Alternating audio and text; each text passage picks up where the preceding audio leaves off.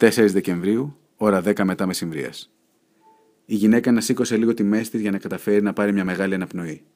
Σταγόνε υδρότα γυάλιζαν στο άβαφο πρόσωπό της και οι συσπάσεις της από τον πόνο την έδειχναν πολύ μεγαλύτερη από την ηλικία της. Έλα, έλα, τελειώνουμε. Την καθησύχασε η μεγάλη γυναίκα που έσκυβε από πάνω της και την πίεζε στην κοιλιά. Της χαμογέλασε. Το μωρό βγαίνει εύκολα. Σε δύο λεπτά θα έχουν τελειώσει όλα.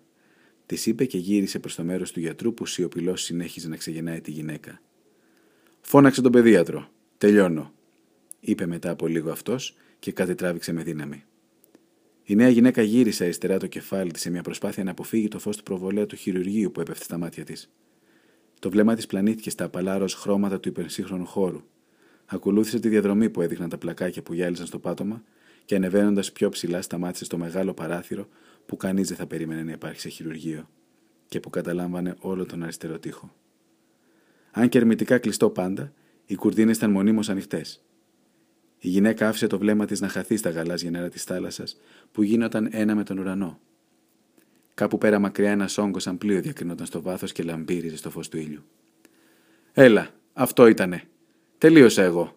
Μπράβο, κορίτσι μου, είσαι πολύ γενναία είπε με δυνατή φωνή ο γιατρός και τα λόγια του χάθηκαν στο αδύναμο κλάμα του μωρού που ακούστηκε στην αίθουσα. Η νέα γυναίκα σήκωσε ενστικτοδό στο κεφάλι της για να το δει, αλλά η νοσοκόμα την πίεσε από τους ώμους δυνατά να γύρει πίσω. Όχι, όχι ακόμα, της είπε με έντονο τόνο.